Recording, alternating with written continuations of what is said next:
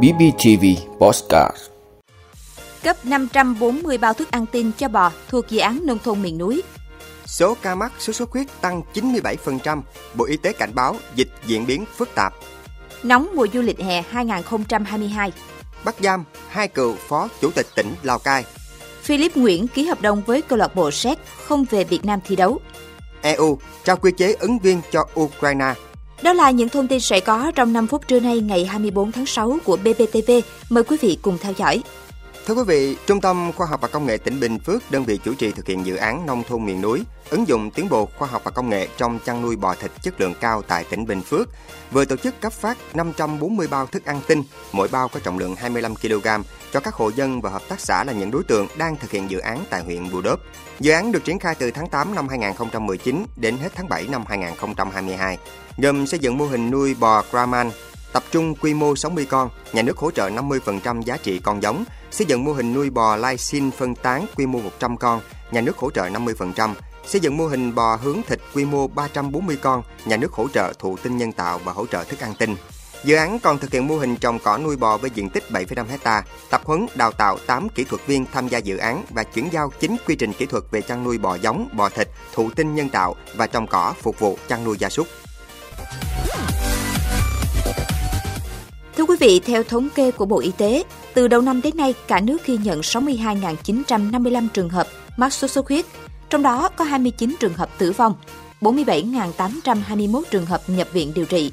So với cùng kỳ năm 2021, số mắc tăng 97%, số tử vong tăng 24 trường hợp. Tỷ lệ tử vong trên số ca mắc hiện là 0,046% so với chỉ tiêu của chương trình mục tiêu quốc gia là 0,09%. Có thể thấy số ca mắc sốt xuất huyết trên cả nước đang có chiều hướng gia tăng, đặc biệt tại các tỉnh thành phố khu vực miền Nam với số mắc và tử vong liên tục tăng cao. Dự báo thời gian tới sẽ bước vào những tháng cao điểm do thời tiết nóng ẩm, mưa nhiều, tạo điều kiện thuận lợi cho đàn mũi truyền bệnh phát triển. Theo dự báo, chu kỳ dịch sốt xuất huyết sẽ rơi vào năm nay.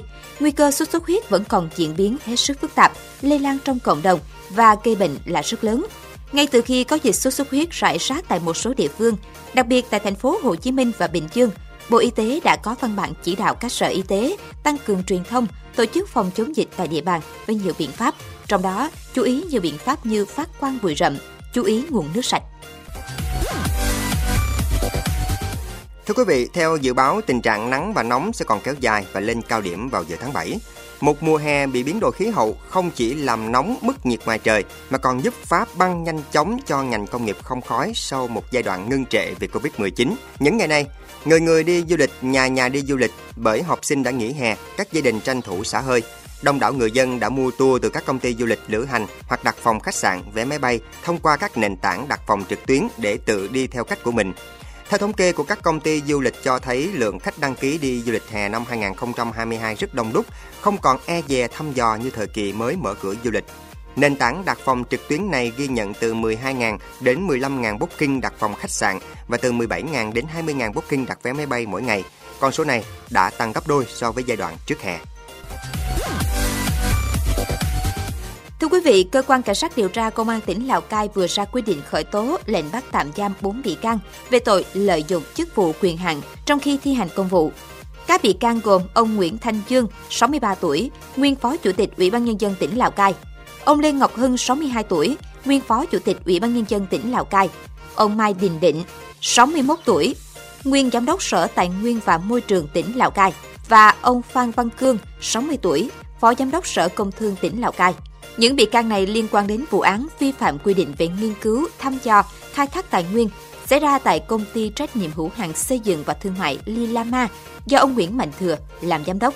Cơ quan cảnh sát điều tra công an tỉnh Lào Cai cũng ra quyết định khởi tố bị can và lệnh khám xét cấm đi khỏi nơi cư trú đối với ông Nguyễn Văn Bình, sinh năm 1960, nguyên thành viên hội đồng thành viên công ty trách nhiệm hữu hạn một thành viên Apatit Việt Nam để điều tra về tội vi phạm quy định về nghiên cứu, thăm dò, khai thác tài nguyên để điều tra theo quy định tại Điều 227 Bộ Luật Hình sự năm 2015.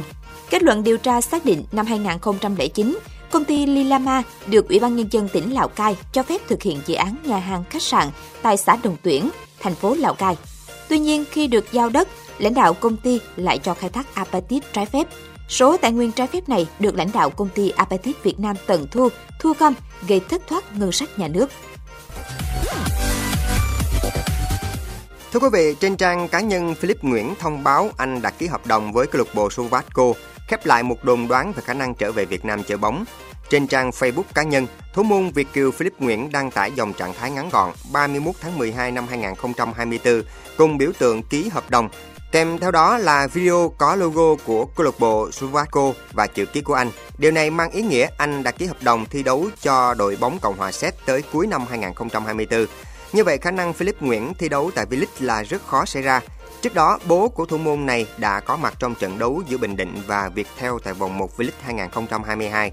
Điều này dấy lên tin đồn anh sẽ trở về khoác áo một đội bóng Việt Nam, đồng thời hoàn tất các thủ tục nhập tịch để có thể cống hiến cho đội tuyển Việt Nam trong tương lai. Philip Nguyễn năm nay 29 tuổi, anh là thủ môn mang hai dòng máu Việt Cộng hòa Séc. Thế nên có khả năng khoác áo một trong hai đội tuyển kể trên. Thời gian gần đây, Philip Nguyễn nhiều lần được triệu tập lên đội tuyển Cộng hòa Séc. Tuy nhiên anh chỉ đóng vai trò thủ môn dự bị và chưa ra sân lần nào. Điều này đồng nghĩa với việc về lý thuyết thì anh vẫn có cơ hội trở về khoác áo đội tuyển Việt Nam nếu hoàn tất mọi thủ tục nhập tịch.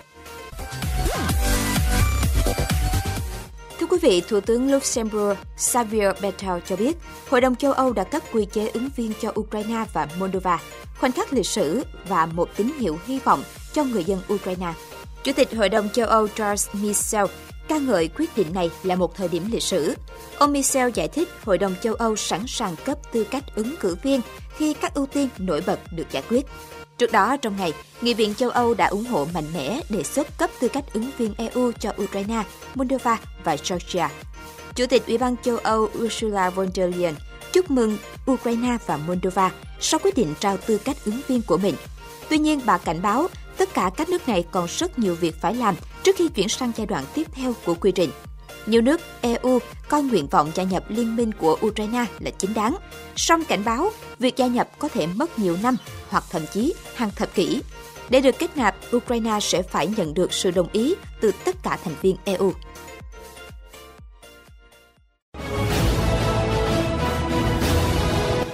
Vị đã luôn ủng hộ các chương trình của Đài Phát thanh truyền hình và báo Bình Phước. Nếu có nhu cầu đăng thông tin quảng cáo ra vặt, quý khách hàng vui lòng liên hệ phòng dịch vụ quảng cáo phát hành số điện thoại 02713 887065.